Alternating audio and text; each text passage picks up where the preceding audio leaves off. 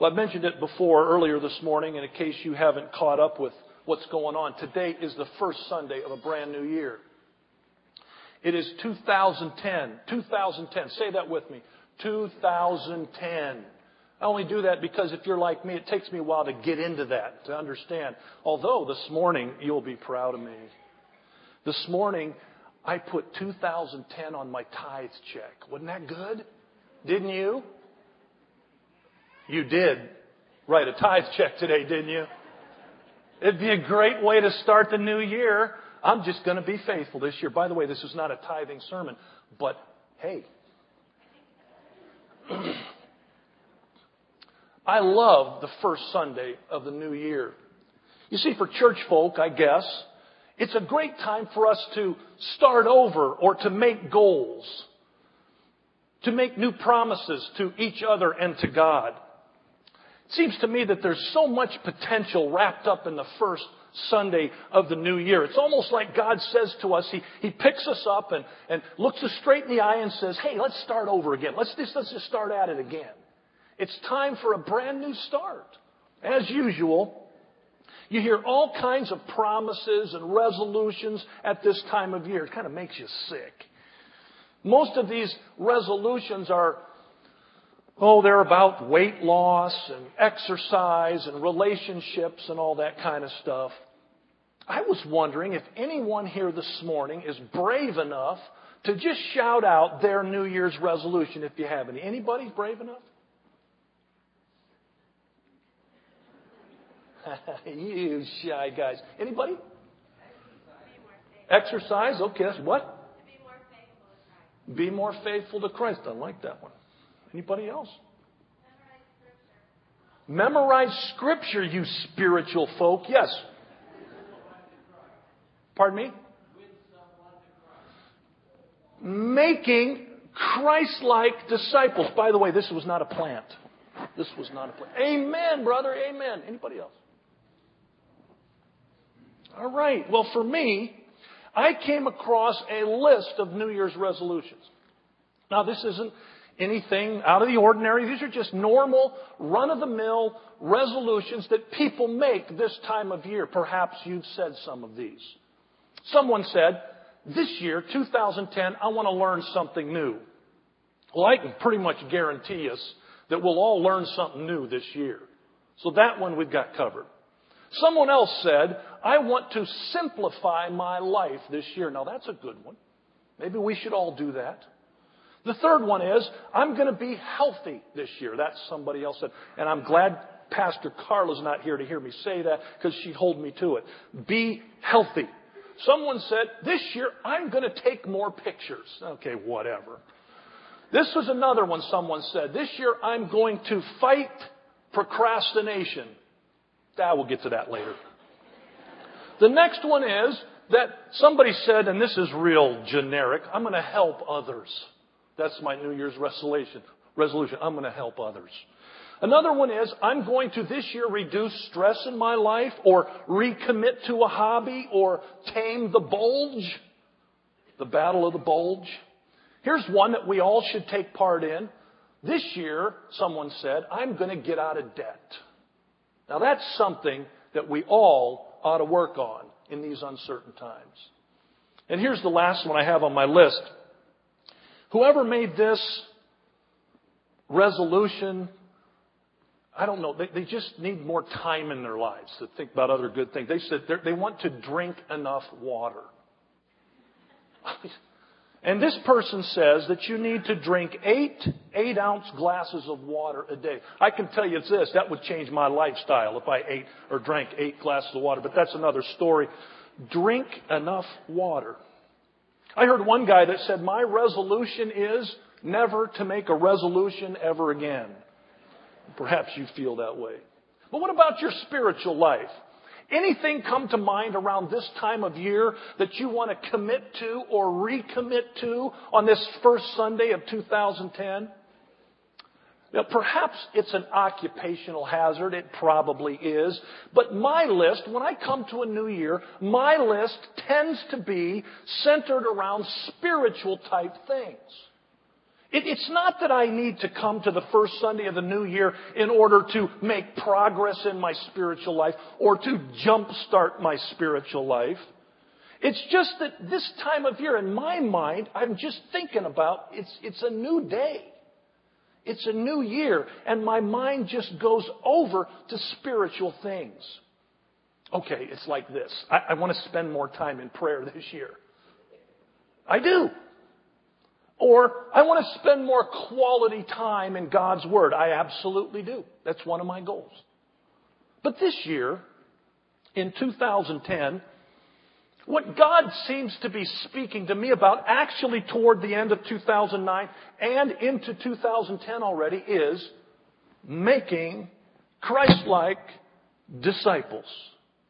It's just been kind of rattling around in there for the last number of weeks. Making Christ-like disciples. It's on the top of my list this year. In 2010, I want God to use me to make disciples.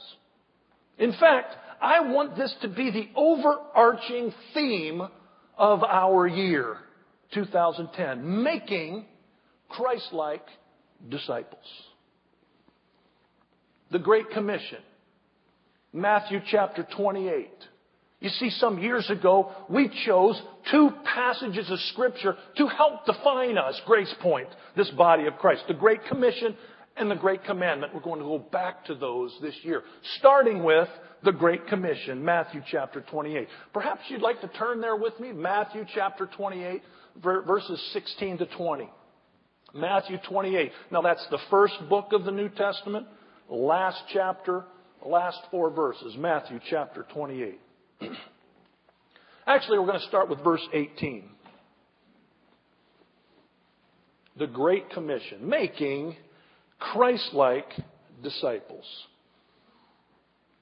Verse 18 Jesus said, All authority in heaven and on earth has been given to me. In other words, what I say goes. When I speak, listen. I've got the authority.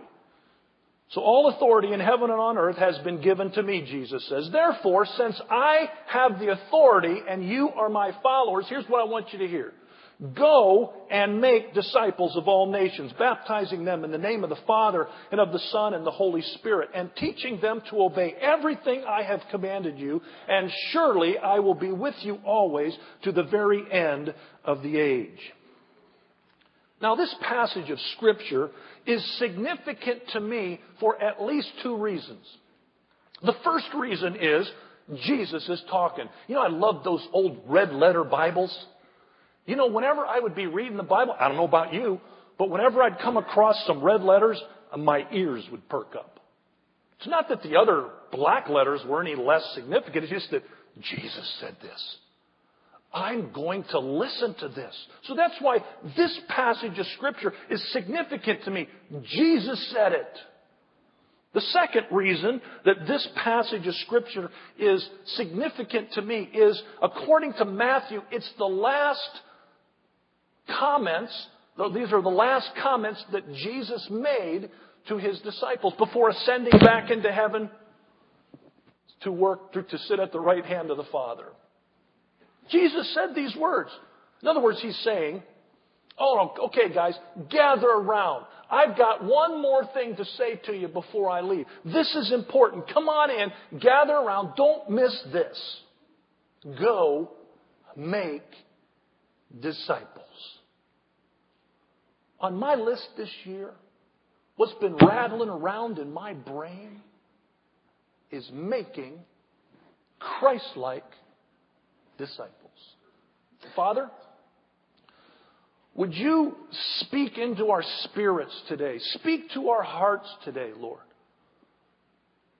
Along this line, in this context of making Christ like disciples. Lord, what's our part in that? We've come to listen. In Jesus' name, amen. Making Christ like disciples. It's my top, it's on the top of my list in 2010. And it's my prayer and hope that it'll be on your list too. I have no clue what I'm doing. What am I doing? these, you know, these technology things. It's just, uh, I don't even know what's going on with my mic here. Just a few weeks ago, we talked about Christmas. Remember that? I know it was a long time ago. I know it was last year. But we talked about Christmas just a few weeks ago. The birth of our Lord and Savior Jesus Christ. A humble birth in an obscure part of the, the globe that first Christmas. Jesus Christ was born. We read about it in Luke chapter 2 verses 1 through 20. The Christmas story. Every New Year's Eve around the Christmas tree with my little family, we read Luke chapter 2 verses 1 through 20. I remember when I was a child, my mother taught me how to recite Luke chapter 2, 1 through 20. And I walked up in front of the whole church, as I recall, and I recited it. I was so cute. I was this little guy there. Okay, maybe, I, I don't remember if I was cute or not, but I remember reciting this passage of scripture. But you see, something weird happened here lately. As I read this very familiar passage of Scripture again, something hit me for the first time. Oh, I suppose it's because this rattling, it's been rattling around in my mind making Christ-like disciples. But this, this, this thing hit me for the first time as I read through it again. Turn with me to Luke chapter 2. I just want to share this with you. Luke chapter 2. The Christmas story on the first Sunday of a brand new year. We're going to start with verse 8. Listen to these words. Luke chapter 2, verse 8. And there were shepherds living out in the fields nearby, keeping watch over their flocks by night. An angel of the Lord appeared to them, and the glory of the Lord shone round about them. They were terrified. The angel said to them, Do not be afraid. I bring you good news of great joy that will be for all the people. Today, in the town of David, a Savior has been born to you. He is Christ, the Lord, or the Messiah. This will be a sign to you. You will find a baby wrapped in strips of cloth and lying in a manger. Suddenly, a great company of the heavenly host appeared with the angel, praising God and saying, Glory to God in the highest, and on earth peace to men on whom his favor rests. When the angels had left them and gone into heaven, the shepherds said to one another, Let's go to Bethlehem and see this thing that has happened, which the Lord has told us about. Verse 16 says, So they hurried off and found Mary and Joseph and the baby who was lying in the manger. When they had seen him, they spread the word concerning what had been told them about this child, and all who heard it were amazed at what the shepherds had said to them. For those of you that care about this kind of stuff, the title of the message is Come, Then Go. Come, then go. See, the shepherds, they heard the announcement out in their fields, minding their own business, watching their flocks by night. They heard the, the incredible announcement and they went to find the Messiah. What must have that been like? What must have that been like? When they arrived at this holy stable, that holy place sanctified by the birth of Jesus Christ, they humbly bowed and worshiped Christ, the newborn King. It was as if it was an impulse or a natural reaction when they were in the presence of God to bow and worship Him.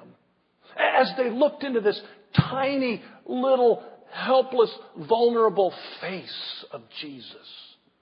All they could do was fall down and worship him. Now look again at verse 17. See, they came, they found him, they were amazed, they bowed down and worshiped, they spent some time talking to the family, I'm sure, and getting all caught up on what's going on with Jesus. And then what happened? Verse 17. When they had seen him, I'm talking about Jesus, when they had seen him, they spread the word concerning what they had been told about this child. What was their immediate response after finding and worshiping Christ? They spread the news. They couldn't help themselves. They had this message beating in their breasts. They had to tell it or they would explode. I've just seen Jesus and I'll never be the same again. They came they looked into his holy face. They were transformed and they ran and told everybody. Verse 18 says, and all who heard it, the message, the story that is, were amazed at what the shepherds said to them. See, their immediate response was to go tell. All through the story, I mean the Bible story, everyone who really allows Jesus to capture them, even up to today, everyone that really now allows Jesus to capture them and embrace them, everyone goes and tells somebody about it. Everyone who Jesus captures and embraces and saves and transformed goes and tells the story in some way. People of all ages, people of all nations, they go and tell, making Christ like disciples. It's what's on my top. It's on, on the top of my list in 2010. My resolution, if you will. Making Christ like disciples. Will you join me? Will you accept with me your assignment? Hello. Your assignment from God? You see, this is what God wants from His children, those of you who have accepted it. He wants to use you. He wants to use me to pass it on. God chooses to get His message across to people you live next to, you work with, you play with. He chooses to use you to get the message to them. Did you realize that you could be you could be the only chance somebody you know has of finding Christ. Because of your relationship with them, because of how they've known you, because of how they, they, they re interact with you. You could be the person God wants to use to help that one find Christ. Come to Christ, then go tell others. I'd like you to turn with me now to Revelation chapter 1 following on in the story. Revelation chapter 1. This is the last book in the Bible. First chapter of Revelation. Just three verses, verses 4, 5, and 6. Revelation chapter 1. It says this John, to the seven churches in the province of Asia, grace and peace to you from him who is and was and who is to come and from the seven spirits before his throne, and from Jesus Christ, who is the faithful witness, the firstborn from the dead, and the ruler of the kings of the earth. To him who loves us and has freed us from our sins by his blood, and has made us to be a kingdom and priests to serve his God and Father. To him be glory and power forever and ever. Amen. You see, the reaction of those shepherds after actually seeing the face of Jesus was to go and tell people about it. And now here we are, long after the birth, some say 68 years, some say as many as 95 years after the birth of Christ. Here we are at Revelation chapter 1. Now, John is writing to the churches that have sprung up in those 70, 80, 90 years since the birth of Christ. And he is writing to them and saying, This is important. It's a message from God. And one of the important things, or among the important things that John writes, here's a couple in verse 6. These are two important things that John writes to you and to me in verse 6. The first thing he, is, he writes is this We were made to be a kingdom. In other words, there are certain characteristics there are certain identifying mannerisms. There, are, there is a certain obvious lifestyle, if you will, for people in the kingdom. And it's not too difficult, or it should not be too difficult to tell, to tell uh, uh, what kingdom we're part of. I remember we'd been in Russia for about a year, and it was tough. It was tough to live there. I tried my best to fit in. I hated sticking out like a sore thumb. I tried to dress like Russians. I tried to act like Russians. And I just, I couldn't do it. Everywhere I went, somebody would come up to me and say, Hey, aren't you an American? I'd say, Yes. Yes. How did you know? And they said, Well, your mannerisms give you away. I mean, they said, You, you look at people in the eye? okay. You speak to strangers on the street? Well, yeah. You smile and look pleasant? Well, it's a facade. Your teeth aren't gold? Said, okay, all right, all right. Well, one day, we've been there about a year, Carla and I got up and we had this, I guess you could call it a doozy of an argument. I don't remember what it was about. I just remember I was right. we had this argument. And all the way, I mean, we're on the public transportation, we're pick, pick, pick, pick, pick, pick, pick at each other, all this, you know, and giving the glare, you know, and all this. We get to the office, been there a year, get to the office, and there's this lady who's in the office every day, she came up to us and said, you know what, this is the first time that, that I've looked at you and you look like a Russian. I said, there you go, Carla. That's what we need to do. Let's tick each other off every morning, and then we will look like Russians. You see, the problem is they could tell what kingdom I was from. I was born in another place. I was influenced by another culture. And I couldn't get away from it. It was who I was. It's supposed to be the same way with you and me, brothers and sisters, in the kingdom of God. Christ has made us a kingdom. And He has sent us out there to impact folks that aren't in the kingdom yet. It's called making Christ-like disciples. Another thing that John said in verse 6, that 6, it's pretty important, is this. Yes, we are a kingdom. He made us a kingdom. But he also said we are to be priests to serve God. Now, don't let that word priest trip you up. John is writing to all of us, not just preachers or priests or pastors. What he's saying is, as we are all called to serve God. However he asks us to, whatever he wants us to do, we do it. We are called to serve God, to be available to him to do whatever he asks us to do, wherever he has placed us. You know what the great thing about the family of God is? The kingdom? Is that all of us, I mean, from where I stand, look at you. I am. Boy, you're all different. You're all different. You go around here, you, you look different, you act different. You, you, sometimes you have a little accent. I mean, we're different. You know, one of the reasons why God does that is because you can touch some people that I can't.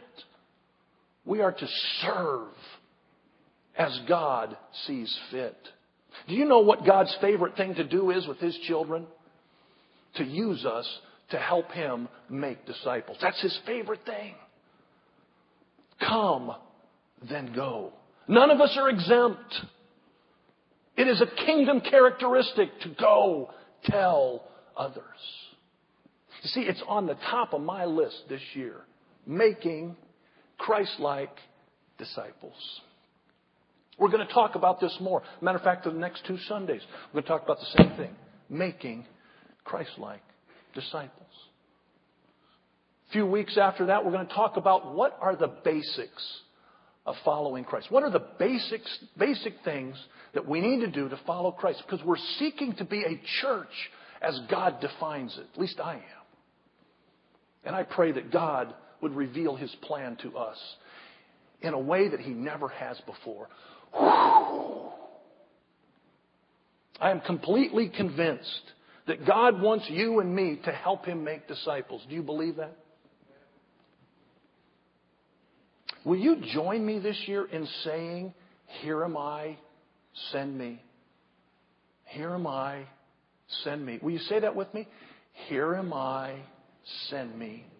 Now I realize, I know, I know this, that this kind of stuff is way out of some of our comfort zone. We just break out in hives when people talk about going out and talk, talking to people about their faith. But don't look at it that way. Look at it this way. Kneeling down by your bed or sitting in a comfortable chair and saying, God, what does it mean for me to make Christ like disciples? God, you know me. You made me. You know my personality. Now, God, use me. How does that look? God, I'm really ready to do it. I'm, I'm available for you to use. You remember these yellow cards? Remember these cards? About three years ago, I think, I asked you in a service to put names of your loved ones on these cards. Those that do not know Christ. Over 1,200 names were on these cards. By the way, we still pray for these folks. And, and it is great to hear the stories of people in your families that you wrote on these cards that have come closer to Christ or have accepted Christ. It's a blessing. We still pray for them. Today I'm going to ask you to do a little variation of that. It's been a while. In your bulletin, you have a yellow card. You have a, a small yellow card. If you don't have a bulletin, though, there's more out there. We can do it later. But if you have a card, this is what I'd like you to do for me this morning. I'd like you to take the card and I'd like you to think of one person, the name of one person that you've been praying for to come to know Christ. Well, Pastor Chuck, it's so hard. I got six people I'm praying for. All right, just one. Ask Lord, God, who do you want me to focus on for the next three or four months? Just one name. It could be a name that's on one of these other yellow cards, or it could be a new name. And here's the covenant I want you to make with me this year.